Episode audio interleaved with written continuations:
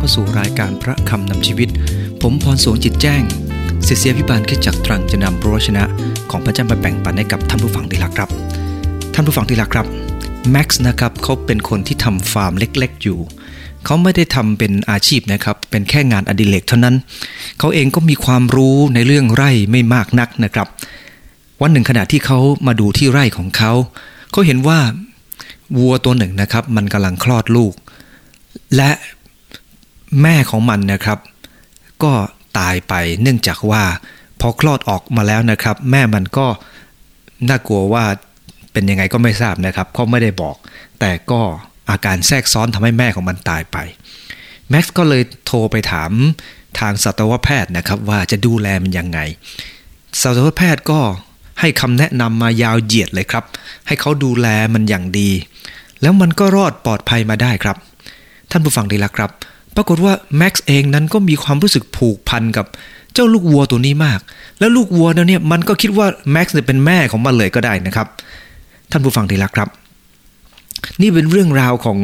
คนคนหนึ่งกับลูกวัว ซึ่งไม่ได้เป็นแม่แท้ๆ แต่เป็นเหมือนแม่ครับ ท่านเปาโลเหมือนกันครับ ท่านเปาโลเป็นผู้ชาย แต่ท่านเปาโลเป็นแบบอย่างของแม่ได้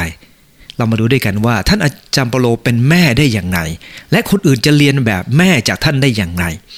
ท่านอาจารย์เปโลนั้นได้เป็นผู้นำจิตวิญญาณ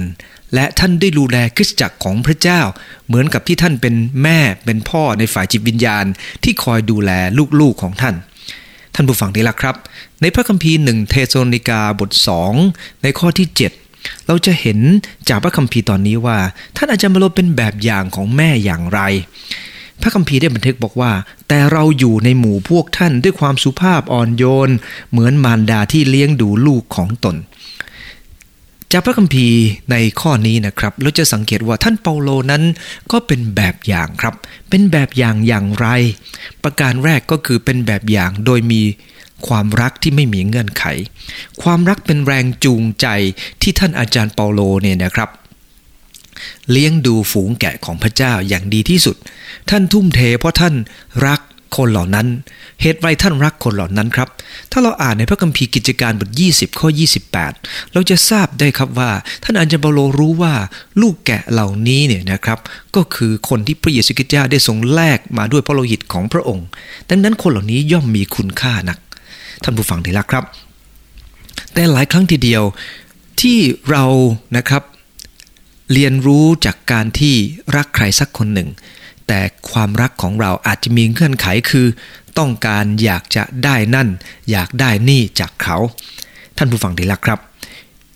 ในพระคัมภีร์หนึ่งเทสกาลบทที่สองข้อที่ 5 ท่านเปโลได้กล่าวว่า ท่านก็รู้อยู่ว่าพระเจ้าทรงเป็นพยานฝ่ายเราว่า เราไม่ได้ใช้คำเยินยอใด ๆ หรือคำพูดเครือบคลุมเพื่อความโลภหรือแสวงหาศักดิ์ศรีจากมนุษย์ ไม่ว่าจะเป็นจากท่านหรือจากคนอื่น เราในฐานะอัครทูตเราจะเรียกร้องสิ่งเหล่านี้ก็ได้ แต่เราอยู่ในหมู่พวกท่านด้วยความสุภาพอ่อนโยน เหมือนมารดาที่เลี้ยงดูลูกของตน ท่านจารย์เปโลบอกว่า ที่ท่านเลี้ยงดูคนเหล่านี้เนี่ย ท่านอาจารย์เปาโลมีแรงจูงใจจากความรัก เหมือนกับแม่ที่ดูแลลูก ท่าน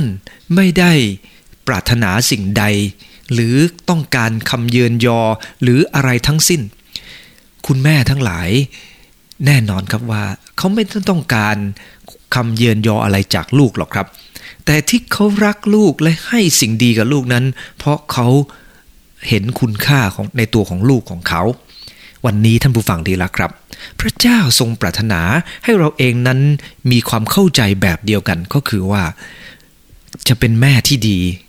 จะต้องมีความรักที่ไม่มีเงื่อนไข ไม่ได้คิดจะเอาอะไรจากลูก แต่คุณแม่บางคนนะครับ กะเลยครับว่าจะต้องถอนทุนคืนให้ได้ ฉันเลี้ยงลูกไปเยอะ จ่ายเงินไปเยอะ เวลาลูกแต่งงาน เดี๋ยวสินสอดทองมั่นต้องโคกมาเยอะๆ เพื่อจะได้หลุดทุนลงไป ขอโทษท่านผู้ฟังที่รักครับ นั่นไม่เรียกว่าแม่หรอกครับ นั่นเรียกว่าธุรกิจสักอย่างหนึ่งมากกว่า ความรักที่มีต่อลูกจริงอยู่ครับ เราต้องแยกระหว่าง เราพยายามหาคนที่ดีที่สุดให้กับลูก หรือเราอยากจะให้ลูกมีความสุข เราต้องคิดในจุดนี้ครับว่า อะไรก็ตามที่ลูกมีความสุข นั่นคือควรเป็นเป้าหมาย แบบเดียวกับที่เปาโลเป็นครับ คือไม่ต้องการสิ่งใด นั่นคือลักษณะของแม่ที่ดี ท่านอาจารย์เปาโลเลี้ยงดูคนเหล่านั้นไม่ได้ออกมาจากท้องไส้ของท่าน แต่ท่านรักโดยไม่มีเงื่อนไข ท่านรู้ดีว่า เวลาที่ท่านก่อตั้งกิสจักร หลายคนก็ไม่ได้ใส่ใจท่าน ไม่ได้เห็นคุณค่าของท่าน เหมือนกับคุณพ่อคุณแม่ เมื่อเราเลี้ยงดูลูก ลูกไม่เห็นคุณค่าของเราเราเสียใจครับ แต่ที่เราทำลงไปเราไม่ได้ต้องการให้ลูกได้ยกยอปอปั้นเรา นี่เป็นอันที่หนึ่งครับ ท่านอาจารย์เปโลได้บอกว่า ในฐานะอัครทูตท่านเรียกร้องก็ได้ แต่ท่านไม่ทำเพราะท่านมีความรักของแม่ อยู่ในหัวใจ เรียนแบบท่านอาจารย์เปโลนะครับ รักโดยไม่มีเงื่อนไข นั่นคือ แบบอย่างของแม่ประการแรกที่ท่านประจบเป็นแบบอย่าง อันที่สองจากพระคัมภีร์ข้อเดียวกันท่านผู้ฟังลองสังเกตนะครับท่านท่านผู้ฟังท่านประจบบอกว่า แต่เราอยู่ในหมู่พวกท่านด้วยความสุภาพอ่อนโยนนั้นเองประการที่สองเนี่ยนะครับ ก็คือความรักของแม่เนี่ยนะครับ ก็เป็นความรักที่สุภาพและอ่อนโยนเสมอ ท่านผู้ฟังที่รักครับ อะไรจะตรงกันข้ามกับความสุภาพอ่อนโยนล่ะครับ ก็คือเจ้าอารมณ์นั่นเอง แม่โมโหร้าย แม่ไม่เรียบร้อย เนื่องจากว่าคุณแม่นั้นอาจจะมีลักษณะถูกบ่มมาอย่างนั้น คุณแม่อาจจะมีครอบครัวที่เต็มไปด้วยคนใจร้อน แล้วแม่ก็ใจร้อนด่าลูกก็เกลี้ยกล่อมแต่ขอบคุณพระเจ้าครับ พระเจ้าทรงปรารถนาครับที่เราจะปลูกฝังสิ่งที่ดีให้กับลูก ท่านผู้ฟังดีละครับ เราต้องยอมรับความจริงว่าเราหวานสิ่งใดลงก็เราก็จะเก็บเกี่ยวอย่างนั้น เมื่อคุณแม่อารมณ์ร้อนเนี่ยนะครับ มันก็จะส่งผลไปถึงลูกอารมณ์ร้อนด้วยเช่นเดียวกัน หรือแน่นอนครับว่าบางครั้ง คุณพ่ออารมณ์ร้อน คุณแม่อารมณ์ดี คุณลูกออกมาอารมณ์ร้อนเหมือนพ่อ อย่าโทษว่าลูกเนี่ยอารมณ์ร้อน เพราะว่าคุณพ่อเท่านั้นนะครับ แต่บางครั้งคุณแม่บางคนก็ เสริมเติมให้ลูกนั้นอารมณ์ร้อนยิ่งขึ้นครับ เพราะว่าคุณพ่อคุณแม่ทะเลาะเถียงกันต่อหน้าลูกอยู่เป็นประจำเป็นไปได้ครับ ลูกรับหลายๆ สิ่งจากคุณพ่อคุณแม่ แต่จำโลบอกว่าท่านสุภาพอ่อนโยน เหตุไรท่านสุภาพอ่อนโยนครับ เพราะเรารู้ว่าวาจาแช่มชื่นนั้น เพิ่มอำนาจในการสั่งสอนซึ่งเดี๋ยวจะพูดได้กันต่อไปในเรื่องของการให้ความรู้หรืออะไรเนี่ยนะครับ แต่สิ่งที่พระคัมภีร์ได้กล่าวนะครับ ก็คือว่า คำกักขระเนี่ยเล้าโทสะ แต่ขณะเดียวกัน วาจาที่แช่มชื่น ก็เพิ่มอำนาจในคำสั่งสอน ดังนั้นถ้าคุณแม่สุภาพนะครับ คุณแม่ก็จะได้ใจของลูกไว้เยอะทีเดียวนะครับ ท่านผู้ฟังดีละครับ นอกจากลูกบางคนคิดไม่เป็นคิดไม่ได้นะอีกเรื่องหนึ่ง ซึ่งเดี๋ยวจะพูดด้วยกันต่อไปครับ มีถึง 9 ประการด้วยกันแต่ในประการที่ 2 นี้กำลังบอกว่าคุณแม่ก็อย่าขี้บ่นมากเกินไปครับ บางคนคุณแม่เนี่ยบ่นมากเหลือเกินครับ พระคัมภีร์ในสุภาษิตบท 21 ในข้อที่ 19 ได้กล่าวว่า อยู่ในถิ่นทุรกันดารดีกว่าอยู่กับผู้หญิงที่ขี้ทะเลาะและจู้จี้ขี้บ่นท่านผู้ฟังดีละครับ คุณแม่หลายคนนั้นชอบเกิดอาการเขาเรียกว่าปลีดแตกครับ เห็นนั่นเห็นนี่ในบ้านทนไม่ไหวแล้ว น้ำหวานหกเลอะเทอะข้าวของกระจัดกระจาย คุณสามีก็ไม่ช่วย ลูกก็ทำลก คุณแม่เกิดอาการปรีดแตก ด่าเช้าด่าเย็นด่าทุกคน ท่านผู้ฟังดีละครับ คุณแม่เนี่ยนะครับต้องใจเย็น ต้องมีเหตุผลไม่ใช่อารมณ์ร้อนกับลูก หากคุณแม่เกลี้ยกล่อมเขาก็อาจจะจดจำพฤติกรรมเหล่านั้นได้ ท่านผู้ฟังดีละครับพระคัมภีร์บอกว่าอยู่ในถิ่นทุรกันดารดีกว่าอยู่กับคนจู้จี้ขี้บ่นขี้ทะเลาะ ท่านผู้ฟังว่าจริงไหมครับ ท่านผู้ฟังรำคาญคนที่ขี้บ่นไหมครับ ลองถามตัวเองว่าเราขี้บ่นหรือเปล่า ถ้าเราขี้บ่นก็คนอื่นรำคาญเราละครับ แต่ถ้าเราไม่ค่อยขี้บ่นเราก็อาจจะรำคาญคนขี้บ่นท่านผู้ฟังดีละครับ ในพระคัมภีร์ฟิลิปปีบทที่ 4 พระคัมภีร์บอกว่าอย่างนี้นะครับ จงชื่นชมดีในพระเจ้าทุกเวลาข้าพเจ้าขอย้ำอีกครั้งว่าจงชื่นชมยินดีเถิด จงให้จิตใจที่อ่อนสุภาพของท่านประจักษ์แก่คนทั้งปวง องค์พระรูปเป็นเจ้าทรงอยู่ใกล้แล้ว อย่ากวนกวายอย่าทุกข์ร้อนในสิ่งใดๆเลย แต่จงทูลเรื่องความปรารถนาของทุกอย่างต่อพระเจ้า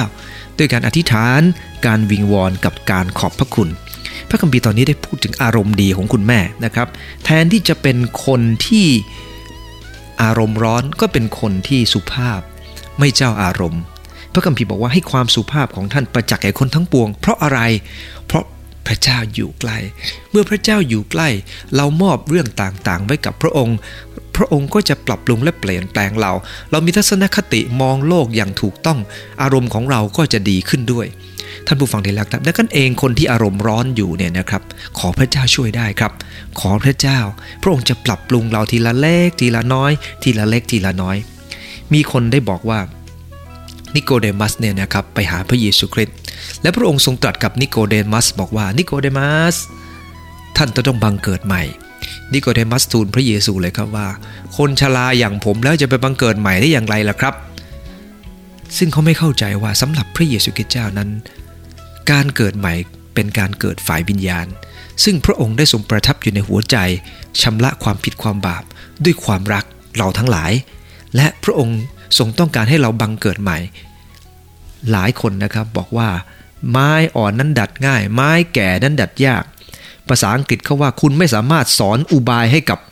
อุบายใหม่ ๆ ให้กับสุนัขตัวอายุแก่ๆได้ คนฝรั่งเศสบอกว่าคุณไม่สามารถสอนลิงแก่ให้ทำหน้าทะเลนได้ ภาษาในของสุภาษของสเปนนะครับบอกว่านกแก้วที่แก่แล้วจะหัดพูดไม่ได้ ท่านผู้ฟังได้แล้วครับ แต่ในพระเจ้า ไม่ว่าเราจะแก่ยังไงก็ตาม เรามาหาพระเยซูคริสต์ พระองค์ปรับปรุงได้เสมอ พระองค์เปลี่ยนแปลงได้ครับ เมื่อเราเองนั้นถ่อมใจ ดังนั้นวันนี้คุณแม่ที่มีอารมณ์ที่ร้ายทั้งหลายนะครับ ท่านสามารถเปลี่ยนแปลงได้ และท่านสามารถเป็นคุณแม่ที่ดีได้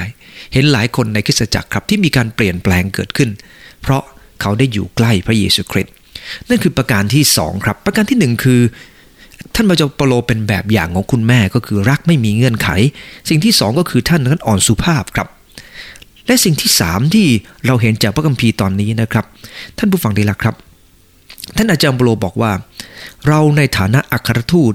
จะเรียกร้องสิ่งเหล่านี้ก็ได้ ท่านเปาโลบอกว่าท่านรู้จักตัวเองครับ ท่านรู้ว่าท่านอยู่ในฐานะอัครทูตอัครทูตทำหน้าที่อะไรครับ ถ้าเราอ่านพระคัมภีร์ในเอเฟซัสบทที่4 ในข้อที่ 12 ก็คืออัครทูตจะต้องเตรียมธรรมิกชนให้เป็นคนรับใช้ดังนั้นเองอาจารย์เปาโลรู้จักหน้าที่ของตัวเอง รู้ว่าตัวเองจะต้องให้ความรู้ นอกจากจะให้ความรักกับลูก นอกจากจะให้สิ่งดีๆ กับลูกโดยไม่ใช้อารมณ์ แล้วก็อาจารย์บโลรู้ดีครับว่า ท่านจะต้องให้ความรู้ เพื่อคนของพระเจ้าจะเตินเติบโตในพระเจ้า เพราะท่านทำหน้าที่ในเป็นอัครทูตท่านผู้ฟังทำหน้าที่เป็นแม่ แม่จะต้องให้ความรู้ความเข้าใจให้กับลูกคำว่าความรู้ในที่นี้ไม่ได้หมายถึงเรียนจบมหาวิทยาลัยเท่านั้นนะครับ แต่ความรู้ในที่นี้ในพระคัมภีร์สุภาษิตก็สอนว่า เป็นความรู้ในการดำเนินชีวิตว่า จะต้องดำเนินชีวิตอย่างไร อะไรถูกอะไรผิด อะไรควรอะไรไม่ควร ท่านผู้ฟังดีละครับ คุณแม่จะต้องเป็นแบบอย่างให้กับลูก เห็นว่าสิ่งใดควรไม่ควร ท่านผู้ฟังดีละครับ คุณแม่ที่ พูดเรื่องชาวบ้านกับลูกเนี่ยนะครับทำให้ลูกนั้นเรียนแบบ ลูกก็กลายเป็นคนแบบประเภทนั้น ดังนั้นวันนี้คุณแม่ทั้งหลาย จะต้องเป็นแบบอย่างที่ดีกับลูก ท่านอาจารย์โลได้กล่าว ในหนึ่งโครินบทที่ 3 ในข้อที่ 1 ได้บอกว่าอย่างนี้ว่า พี่น้องทั้งหลายข้าพเจ้าไม่อาจพูดกับท่านเหมือนพูดกับคนที่อยู่ฝ่ายวิญญาณ แต่ต้องพูดกับท่านเหมือนกับคนที่อยู่ฝ่ายเนื้อหนัง เมื่อกับ เหมือนกับพวกที่เป็นทารกในพระคริสต์ข้าพเจ้าเลี้ยงพวกท่านด้วยน้ำนมไม่ใช่ด้วยอาหารแข็ง เพราะว่าเมื่อก่อนพวกท่านไม่สามารถรับ เดี๋ยวนี้ท่านก็ยังไม่สามารถรับได้ในความรู้ในที่นี้เนี่ยนะครับ จะสังเกตพระคัมภีร์ตอนนี้ ท่านจะมารู้ว่าควรจะให้อาหาร ก็คือความรู้ในพระคำของพระเจ้า รากฐานของความเชื่อกับสมาชิกในระดับไหน เพราะว่าบางคนอาจจะมีอายุมาก แต่ก็ยังเป็นเด็กอยู่ครับ เป็นเด็กในความเชื่อ เป็นเด็กในความเข้าใจ อายุไม่สามารถจะช่วยให้คนกลายเป็นผู้ใหญ่ในฝ่ายจิตวิญญาณได้ เด็กเหมือนกันครับ ถ้าคุณแม่ไม่ได้สอนให้ในสิ่งที่ถูกต้องกับเขา เขาอาจจะไม่สามารถเติบโตเป็นผู้ใหญ่ที่ดีได้ พระคัมภีร์ถึงบอกว่า เราต้องสอนเขาในทางพระเจ้าเพื่อจะไม่พลากจากทางนั้น ขอพระเจ้าประทานปัญญาครับ ที่คุณพ่อคุณแม่จะเรียนรู้ว่า พระเจ้านั้นทรงเต็มไปด้วยความรักเสมอ และพระองค์ทรงปรารถนาให้เราให้ความรู้กับลูกของเรา ท่านเปาโลสอนลูกครับ และท่านเปาโลต้องการให้เราสอนลูกเช่นเดียวกัน ท่านเปาโลเข้าใจว่าลูกอยู่ในสภาพอย่างไร คุณพ่อคุณแม่ท่านต้องเข้าใจ อย่าไม่ยอมรับความจริงครับ บางคนลูกนั้น ก็มีปัญหา แล้วก็บางคนไม่ยอมรับครับ เป็นไปไม่ได้ลูกฉันต้องไม่มีปัญหา ลูกฉันต้องเป็นคนเก่ง ลูกฉันต้องอย่างนั้น ลูกฉันต้องอย่างนี้ เราต้องอยู่บนความจริงและรับความจริงนี้ท่านอาจารย์เปโลไปประกาศพระนามพระเจ้าหลายที่หลายแห่ง ที่เทสโลนิกาท่านก็มีลูกแกะแห่งความเชื่อของท่านมากมาย และไม่ต้องไปเหนื่อยปวดหัวเลยครับ เพราะที่เทสโลนิกานั้นคนนั้นเข้มแข็งและรักพระเจ้ามาก แต่ส่วนที่ เมืองโคริน เมืองที่มีภาษาแปลกๆ เยอะแยะมีของประทานมากมาย เน้นความรู้ความเข้าใจ แต่ดันทะเลาะเถียงกันตลอด ท่านอาจารย์เปโลจึงต้องเป็นยังไงครับ ท่านเปโลบอกว่าท่านเปโลเข้าใจ เข้าใจว่าลูกที่อยู่ที่โครินเป็นยังไง วันนี้เหมือนกันครับท่านผู้ฟัง คุณพ่อคุณแม่ทั้งหลาย ท่านต้องพยายามเข้าใจลูกของท่าน ลูกของท่านมีปัญหาจุดไหน ท่านต้องให้น้ำนมอย่างถูกต้องให้กับเขา ดูแลเขาอย่างถูกต้อง ประทับใจนะครับ ในคริสตจักรของเรามีกลุ่มคุณแม่ที่เป็นออทิสลูกที่เป็นออทิสติกเนี่ยนะครับ ก็มาใช้สถานที่เพื่อจะทำกิจกรรมนั่นทำกิจกรรมนี่ มีกิจกรรมหนึ่งครับที่ผมแอบย่องขึ้นไปดูนะครับ เป็นวิธีที่จะนวดลูกนะครับให้รู้สึกผ่อนคลาย เพราะว่าเด็กที่เป็นออทิสติกในหลายครั้งก็ต้องการสิ่งเหล่านี้จากคุณแม่ ดูแล้วมันอบอุ่นดีครับ เขาได้ทำสิ่งเหล่านี้เพื่อจะทำให้กับลูกของเขา มันเป็นภาพที่สวยงามครับ นี่เป็นเพราะรู้จักและเข้าใจ ซึ่งจะกล่าวในประการต่อไปแล้วครับ อันที่สามเนี่ยนะครับอันที่สี่นะครับก็คือ คุณแม่คุณพ่อทั้งหลายต้องเปิดเผยความในใจให้กับลูก เหมือนท่านอาจารย์เปโลเปิดเผยความในใจครับ ท่านเปิดเผยยังไงครับ ท่านอาจารย์เปโลก่อตั้งคริสตจักรเยอะแยะ แต่บางครั้งท่านก็เหนื่อยเหมือนกัน ท่านเหนื่อยครับ เพราะว่าท่านบางครั้งอดทนแล้วมันมันรับไม่ไหว ในพระคัมภีร์สองโครินธ์บทเจ็ดข้อ5ได้บอกว่า เพราะว่าเมื่อมาถึงแคว้นมาซิโดเนียแล้ว ร่างกายของเราไม่ได้พักผ่อนเลย เราพบความลำบากอยู่รอบด้าน ภายนอกมีการต่อสู้ภายในมีความกลัว แต่พระเจ้าทรงดุลน้ำใจโดยสุนคนที่ท้อใจโดยทรงดุลน้ำใจเราโดยส่งติตัสมาหาเรา ท่านอาจารย์เปโลเป็นผู้ก่อตั้งคริสตจักรครับ แต่ตอนนี้ท่านอาจารย์เปโลบอกว่าท่านเองรู้สึกล้า รู้สึกเหนื่อย บางครั้งเราพูดได้ครับ แต่อย่าพูดตลอดเวลาว่าเหนื่อยเหนื่อยเหนื่อยลูกจะคิดว่าเราบน่นมันไปกันใหญ่ครับ นานๆพูดออกมาทีจะมีคุณค่า แต่พูดบ่อยๆ เกินไปมันไร้ค่าครับ มันจะหาว่าเรากลายเป็นคนขี้บน่นขี้พูดมากนะครับ ไม่ดีครับ ตอนนี้ท่านผู้ฟังดีลักครับ ผมอยากจะให้ดูประการที่ 5 ซึ่งสำคัญกว่าการเปิดเผยความในใจก็คือความอดทน เมื่อกี้ได้พูดถึงการบอกว่าเราเหนื่อยนะครับ แต่พื้นฐานของเราควรจะอดทนมากกว่านี้ครับ พระคัมภีร์ได้บันทึกบอกว่า เพราะว่าข้าพเจ้าเขียนจดหมายถึงพวกท่านด้วยความยากลำบาก และระทมใจอย่างยิ่ง รวมทั้งน้ำตาไหลมากมายอาจารย์เปาโลบอกว่าตัวท่านเนี่ยต้องอดทนอดทน กับคริสเตียนที่เมืองโครินธ์ ที่อื่นไม่ค่อยจะปวดหัวขนาดนี้ครับ ที่เอเฟซัสก็พอสมควร แต่เธสะโลนิกานั้นท่านชื่นชมยินดีครับ อีกหลายเมืองที่เป็นแบบอย่าง โดยเฉพาะยิ่งในแคว้นมาซิโดเนียล้วนแต่ดีๆ ทั้งนั้นครับ ดีๆ ในที่นี้ไม่ได้หมายถึงว่า ประชดประชันนะครับ ดีที่นี่คือดีจริง ๆ ความพูดของเขาน่ารัก แต่ตรงกันข้ามเมืองโครินเนี่ยนะครับ เมืองโครินมีแต่ปัญหา ท่านอาจารย์บอลเหนื่อยเหนื่อยครับ แต่ท่านบอกว่าท่านก็น้ำตาไหลเพื่อคนเหล่านี้ มีพ่อแม่หลายคนน้ำตาไหลเพราะลูกเหมือนกันครับ สอนเท่าไหร่มันก็ไม่เปลี่ยน สอนยังไงมันก็ไม่จำโตเท่าควายแล้ว อายุสี่ห้าสิบแล้วก็ยังไม่เปลี่ยนเลยครับทำให้แม่นั้นเหน็ดเหนื่อยกันมากทีเดียว แต่ท่านผู้ฟังนี่แหละครับ คนที่เป็นแม่ยังไงยังไงก็ยังเป็นแม่อยู่นั่นแหละครับ ก็ยังมีความอดทนอยู่เสมอ ท่านผู้ฟังเห็นไหมครับว่า เรื่องของคุณแม่นั้นเป็นเรื่องที่ยิ่งใหญ่มาก เพราะคุณแม่ความอดทนของแม่นั้นมีความอดทนที่สูง ถ้าคุณแม่อดทนไม่ได้นะครับหวังคนอื่นจะอดทนได้แล้วครับ เพราะคุณแม่จะรักลูกมากกว่าคนอื่นอยู่แล้ว แต่เราไม่พูดถึงคุณแม่บางคนที่ใจไม้ไส้ละกรรมนะครับ ไม่รักลูกของตัวเอง มาคิดได้ก็ต่อเมื่อตัวเองอายุมากขึ้น ท่านผู้ฟังดีละครับ นั่นก็เข้าใจเหมือนกัน ว่าคุณแม่บางคนอดทนไม่เป็น เพราะ ยังไม่ถึงวัดวุฒิภาวะที่จะเป็นแม่ได้ ในประการที่ 6 นะครับ ประการที่ 6 ก็คือ จะต้องเป็นคนหนักแน่นมั่นคง คุณแม่ทั้งหลายจะต้องหนักแน่นนะครับ ถ้าไม่หนักแน่นเนี่ยลูกก็จะแย่ด้วย หนักแน่นหมายถึงอะไรครับ หมายถึงเราต้องเข้าใจว่า เรากำลังทำอะไร เป้าหมายของเราคืออะไร สงสารคุณแม่หลายคนนะครับ เวลาไปส่งลูกเรียนที่โรงเรียนเนี่ยนะครับ โดยเฉพาะอนุบาล แม่นี่เหมือนกับถูกมีดเกลียดเลยครับ เมื่อกำลังเดินกลับมาแล้วได้ยินเสียงลูกบอกลูกร้องไห้แล้วบอกว่า แม่ แม่พาหนูกลับบ้านด้วย ไม่อยากอยู่ที่นี่ แล้วเวลาไปส่งโรงเรียนวันรุ่งขึ้นก็ร้องอีกครับ แต่ลูกบางคนชอบครับ คือบางคนเขามาอย่างนั้นอยู่แล้ว ไปโรงเรียน โอ้สนุกแม่ไม่อยากกลับบ้านเลย แม่ไม่ต้องมารับหนูเลยค่ะ หนูชอบมากเลยค่ะ ท่านผู้ฟังดีแล้วครับ ลูกบางคนก็เป็นแบบนั้นสนุกสนาน แต่บางคนเนี่ยก็ไม่ค่อยชอบเข้าสังคม และคุณแม่เองเนี่ยนะครับจะต้องหนักแน่นรู้ว่า ลูกอยากให้รับกลับบ้านต้องไม่รับ เพราะว่าถ้าไม่ฝึกฝนเขาเขาจะเข้าสังคมไม่ได้ ลูก อ่านหนังอ่านอดนอนต้องอ่านหนังสือ ก็ต้องยอมให้เขาอดแหละครับ บางครั้งเนี่ยนะครับเราต้องยอมให้เขาลำบาก เพื่อเขาจะได้ดิบได้ดีในอนาคต ดังนั้นคุณแม่ต้องหนักแน่น ท่านอาจารย์บรบอกว่า ท่านเตือนสติหนุนน้ำใจเหมือนกับที่พ่อแม่เนี่ยทำต่อลูก เพื่อจะได้ประพฤติอย่างสมควรต่อพระเจ้า ท่านต้องฝึกฝนให้เขามีวินัย บังคับในบางเรื่องนั้นดังนั้นเองแม่ต้องมีความหนักแน่น ไม่ใช่ตามใจ เด็กนั้นตามใจไม่ได้ครับ เรื่องที่ควรตามใจต้องสนับสนุน แต่เรื่องบางเรื่องที่ตามใจไม่ได้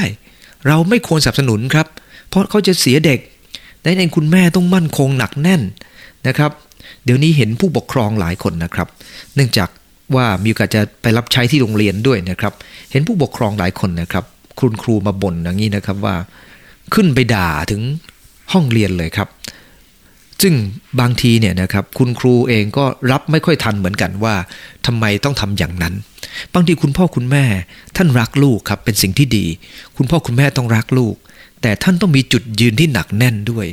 ว่าไม่ใช่ใครแต่ต้องลูกของเราไม่ได้ เราต้องสอนลูกให้ถูกต้องครับ การที่ไปด่าครูที่โรงเรียน เป็นการทำร้ายลูกของเราเองนะครับ ลูกก็จะอาย อายไม่พอนะครับ เพื่อนๆเนี่ยก็จะมองลูกของเราว่า เป็นเด็กที่ไม่ได้เรื่อง เราอาจจะบอกว่าเรารักเขาเราต้องการปกป้องเขา แต่ลูกอาจจะไม่ได้ต้องการแบบนั้นเลย ลูกอาย และลูกก็คงจะมีทัศนคติต่อเราไม่ดี และต่อไปถ้าเขาจดจำพฤติกรรมเหล่านี้ของเราได้ ต่อไปเขาก็จะทำอย่างนี้กับคนที่ไม่ควรทำด้วย เช่น ไปด่าคนต่อหน้าสาธารณชน แล้วอาจจะโดนไข้โป้ง หัวแบะนอนกลางถนน เพราะว่าคนที่สอนเขาก็คือคุณพ่อคุณแม่ของเขาที่ไม่ให้เกียรติไม่รู้จักให้เกียรติคนอื่น เป็นไปได้ครับแต่กันเองพระคัมภีร์จึงบอกว่าอย่าหลงเลย ท่านจะหลอกลวงพระเจ้าไม่ได้ คนใดหว่านสิ่งใดลงก็จะเก็บเกี่ยวอย่างนั้น ประทับใจของบทความบทหนึ่งนะครับของเซอร์เจมส์เบอร์รี่นะครับ ซึ่งเป็นบารอนคนหนึ่งของอังกฤษนะครับเขาสนิทสนมกับแม่มาก และแม่รักพระเจ้า แม่อ่านพระคัมภีร์ ท่านได้กล่าวไว้อย่างนี้นะครับว่า ตอนนี้พระคัมภีร์เล่มที่คุณแม่อ่านเป็นประจำจนฉีกขาดเป็นของผมสำหรับผมแล้ว ได้สีดำที่คุณแม่เย็บยึดแต่ละส่วนเข้าไว้ ก็เป็นเนื้อความอันหนึ่งของพระคัมภีร์ของผมด้วย แม่ของผมรักพระวชนะของพระเจ้า ท่านอ่านและไข้ครวนมากว่า 60 ปี ผมเก็บพระคัมภีร์ของท่านไว้บนหิ้งหนังสือที่ผมเห็นได้ชัด มันทั้งรุ่งริ่งได้ฉีกขาด แต่ละแผ่นมีความเห็นความคิดของคุณแม่ที่เขียนลงไปในนั้นเต็มไปหมด ตอนผมเป็นเด็กผมมักจะเดินเข้าไปในห้องของท่านในตอนเช้า และเห็นว่าท่านวางพระคัมภีร์ไว้บนตัก และใคร่ครวญพระวชนะ ท่านทำเช่นนี้มาโดยตลอด กระทั่งวันหนึ่งที่ท่านมองไม่เห็น ตัวหนังสือบนหน้ากระดาษกระนั้นพระคัมภีร์ของท่านก็เป็นหนังสือที่ล้ำค่าในบรรดาสมบัติของท่าน เมื่อแม่ของเซอร์เจมส์มีอายุมากขึ้น ท่านไม่สามารถอ่านพระคัมภีร์ได้อีก ทุกวันสามีของท่านนะครับ จะเอาพระคัมภีร์ใส่มือของท่าน และท่านจะถือมันไว้ด้วยความเคารพและยำเกรงเซอร์เจมส์เบอร์รี่เป็นบารอนที่ประสบความสำเร็จมากคนหนึ่ง แต่าพที่เขาเห็นทุกวันก็คือ ภาพของคุณแม่ที่หนักแน่นกับพระเจ้า วันนี้เหมือนกันครับ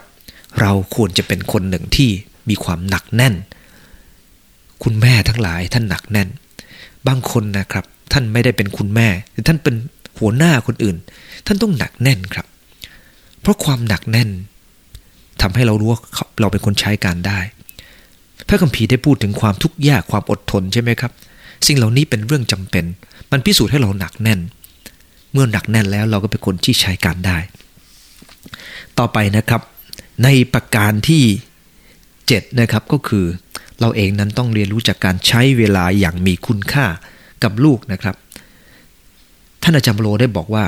เพราะเราอยากจะมาหาท่าน ข้าพเจ้าเปาโลอยากจะมาหนแล้วหนเล่า แต่ซาตานได้ขัดขวางเราไว้ ท่านอาจารย์เปโลพยายามจะหาเวลานะครับ ที่จะอยู่ด้วยกับลูกของท่านในความเชื่อเป็นประจำ เราเหมือนกันครับ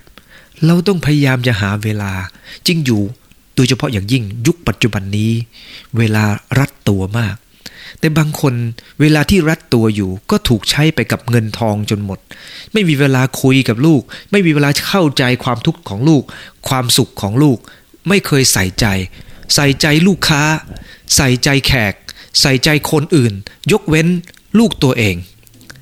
ท่านผู้ฟังดีแล้วครับ แล้วลูกจะเห็นว่าเขามีคุณค่าหรือเปล่าครับ การใช้เวลาอย่างมีคุณค่าเป็นสิ่งที่ยอดเยี่ยมมาก ท่านผู้ฟังดีแล้วครับ เราต้องให้เวลากับลูกทำในสิ่งที่ลูกอยากทำลูกชอบอะไรเราให้กับเขา ไม่ใช่บังคับเขาอย่างเดียว จริงอยู่การที่เราต้องให้ฝึกวินัยเขาเป็นเรื่องสำคัญ แต่เราต้องให้สิ่งที่เขาชอบด้วย พระเจ้าให้สิ่งที่เราชอบ ขณะเดียวกันก็ต้องฝึกวินัยเราด้วย อะไรที่เราชอบก็ต้องชอบ ยกตัวอย่างเช่น ลูกอยากจะกินขนมหวานบ้าง ให้เขาทาน แต่ว่าต้องมีลิมิตว่าควรทำยังไง เพราะเราเองนั้นก็ยังอาจจะยับยั้งปากตัวเองไม่อยู่เลย จะเอาอะไรกับลูกนักหนาเขายังเป็นเด็กอยู่เลย ท่านผู้ฟังนี่ละครับบางคนบอกว่า ก็เพราะฉันไม่ถูกฝึกมาเนี่ยฉันเลยต้องฝึกลูกของฉันอย่างเดียว จะได้ไม่ต้องเป็นเหมือนของฉัน ท่านผู้ฟังนี่แหละครับ เราเองคุณจะรู้ว่าวันเวลามีค่าขนาดไหน เด็กต้องการอะไร ให้สิ่งดีกับเขาบ้าง ให้สิ่งที่เขาต้องการบ้าง ไม่ใช่สิ่งที่เราต้องการอย่างเดียว บางครั้งคุณพ่อคุณแม่บังคับ เพราะตัวเองเคยอยู่ในสภาพที่ควรจะได้สิ่งนั้นแต่ไม่ได้ คุณแม่อยากเรียนหมอบังคับลูกให้เรียนหมอ เพราะว่าตัวเองไม่สามารถเรียนได้ ความรู้ไม่ถึง กวดวิชาให้ลูกเรียนจนได้หมอ ทั้งที่ลูกบางคนไม่ได้ชอบ บอกว่านี่คือสิ่งดีมีค่าที่สุดสำหรับลูก บางครั้งท่านผู้ฟังดีละครับ สิ่งที่เราให้กับลูก ลูกไม่ได้ต้องการ บางคนอยากให้ลูกเป็นนักการเมืองครับลูกไม่อยากเป็น ลูกจะจะทำอย่างอื่น ท่านผู้ฟังนี่แล้วครับ เขาอาจจะฆ่าตัวตายได้นะครับ เวลาที่เขาถูกกดดันมากๆ ดังนั้นเองเราเองนั้นก็ต้องพยายามที่จะใช้เวลาอย่างมีคุณค่ากับเขา ประทับใจเรื่องหนึ่งครับ เรื่องนี้คุณหมอคนหนึ่งนะครับที่ชื่อว่าเจมส์ซีบราวน์ได้เขียนเรื่องนี้นะครับ ท่านได้ไปทำคลอดให้กับเด็กคนหนึ่งนะครับ ท่านรู้ดีครับว่าเด็กคนนี้อาการหนักมาก ผิวเนี่ยเป็นสีน้ำเงินเข้ม ได้พูดวานนี่เป็นโรคหัวใจอย่างรุนแรง แต่ท่านผู้ฟังดีละครับ ขณะที่ท่าน เห็นเด็กคนนี้นะครับ แล้วก็รู้สึกว่าเครียดกับมัน เพราะว่าเด็กคนนี้สมองไม่สมบูรณ์ สมองบางส่วนนั้นก็หายไป และระบบหายใจก็แย่อย่างรุนแรง ท่านผู้ฟังดีละครับ คุณหมอคนนี้ไปโอบไหล่คุณพ่อ แล้วก็เอามือกลุ่มคุณแม่เอาไว้นะบอกว่า เด็กคนนี้โอกาสรอดคงจะน้อย แต่คุณแม่บอกว่าเขาจะตั้งชื่อลูกว่ายอน ยอนหมายถึงเป็นที่รัก ลูกจะเป็นที่รักของฉัน แล้วเขาก็อุ้มลูกนะครับ ท่านสังเกตว่าเธออุ้มลูกของเธอไว้บนเตียง อุ้มอย่าง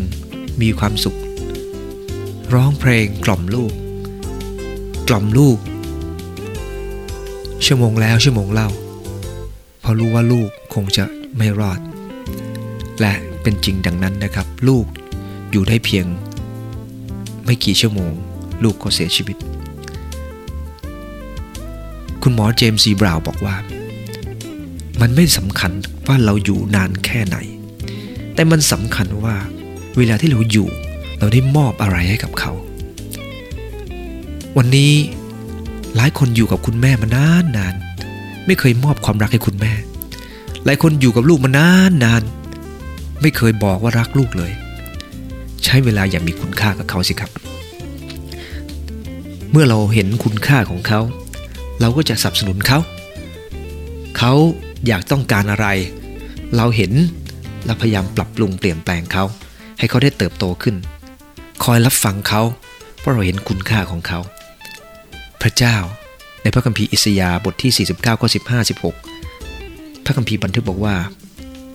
แม้มารดาจะลืมความเมตตาต่อบุตรของตน พระเจ้าจะไม่ลืมลูกของพระองค์ และทรงให้คำมั่นกับคนของพระองค์ว่า เราได้สลักเจ้าไว้บนฝ่ามือของเรา พระเจ้าเองก็เป็นเหมือนแม่ครับ ที่ไม่มีวันลืมลูกเด็ดขาด และพระองค์บอกว่าถึงแม้จะมีคนที่ลืมลูกได้ พระเจ้าจะไม่มีวันลืมเราวันนี้ได้พูดถึงท่านเปาโลครับ ท่านเปาโลเป็นแบบอย่างของแม่ เป็นรักที่ไม่มีเงื่อนไข เป็นรักที่อ่อนโยนอ่อนสุภาพ เป็นรักที่มีความรู้ เป็นรักที่เปิดเผยความในใจ เป็นรักที่อดทน มั่นคงหนักแน่น ใช้เวลาอย่างมีคุณค่า เข้าใจสนับสนุนคอยรับฟัง สิ่งเหล่านี้ก็เป็นทัศนคติที่เราควรจะได้รับจากท่านอาจารย์เปาโลด้วย อธิษฐานร่วมกันครับข้าแต่พระเยซูคริสต์ขอบคุณพระองค์เจ้าที่ท่านเปาโลซึ่งเป็นคุณแม่ในฝ่ายวิญญาณ ได้เป็นแบบอย่าง ในฝ่ายเนื้อหนังกับข้าพงหลาย ให้รู้ว่าข้างหลายควรจะรักอย่างไร ควรจะให้ความรู้อย่างไร ควรจะอดทนกับลูกอย่างไร ควรจะหนักแน่นเพียงไร รู้ว่าความสุภาพสำคัญอย่างไร รู้ว่าการใช้เวลากับลูกมีค่าเพียงไร ขอพระองค์เจ้าเป็นผู้ทรงให้คำหลายมีความเข้าใจในพระวจนะของพระเจ้า และเพื่อจะนำพระวจนะของพระเจ้า ไปปรับปรุงเพื่อจะใช้ในชีวิตเป็นคุณแม่ที่ดี ธิษฐานในพระนามพระเยซูคริสต์เจ้า อาเมน ขอพระเจ้าอวยพรคุณแม่ทุกท่านนะครับ ให้มีกำลังในการต่อสู้ และอดทนทำสิ่งที่ดี เพราะพระเจ้าทรงสัญญาครับว่า เมื่อเราอ่อนกำลังพระองค์จะประทานกำลังพระเจ้าพรครับ